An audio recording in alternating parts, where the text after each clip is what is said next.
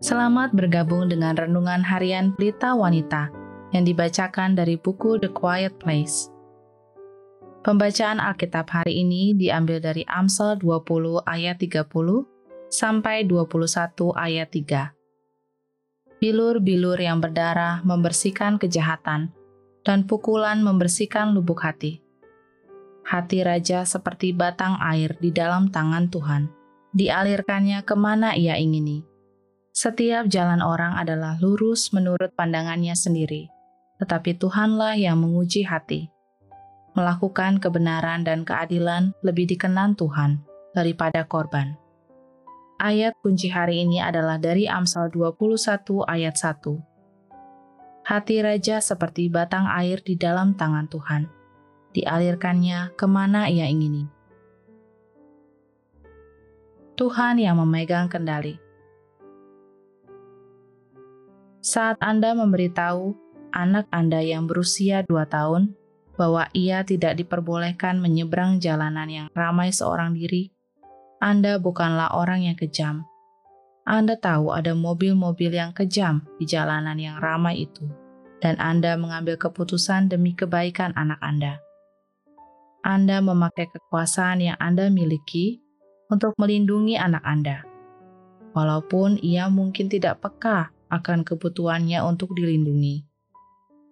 Mirip dengan halnya saat kita tunduk pada otoritas yang telah ditetapkan Tuhan.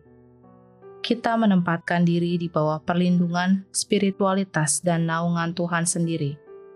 Sebaliknya, ketika kita bersikeras mengikuti keinginan kita sendiri dan keluar dari perlindungan dan naungan tersebut, kita membuka diri kita kepada pengaruh dan serangan musuh saya percaya masalah mendasar mengenai sikap mau tunduk, baik dalam pernikahan, tempat kerja, ataupun konteks kehidupan lainnya, sebenarnya bisa ditelusuri dari kerelaan kita untuk percaya kepada Tuhan dan menempatkan diri kita di bawah kekuasaannya. Ketika kita rela untuk taat kepadanya, sebenarnya tidaklah sangat terlalu sulit dan menakutkan untuk tunduk kepada otoritas manusia yang telah ditempatkan Tuhan di hidup kita. Yang sesungguhnya terjadi adalah ada otoritas yang lebih tinggi yang mengatur setiap otoritas manusia. Pada akhirnya, tidak ada satu manusia pun yang mengatur hidup kita.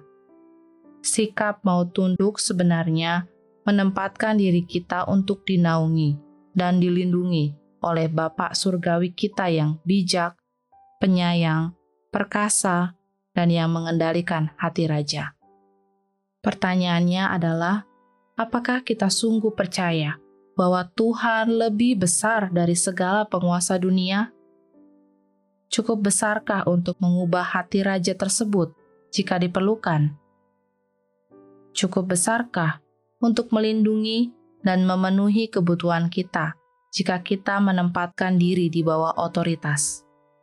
Menempatkan diri kita di bawah otoritas yang telah ditentukan Tuhan adalah bukti terbesar akan seberapa besar kita sungguh percaya kepada Tuhan.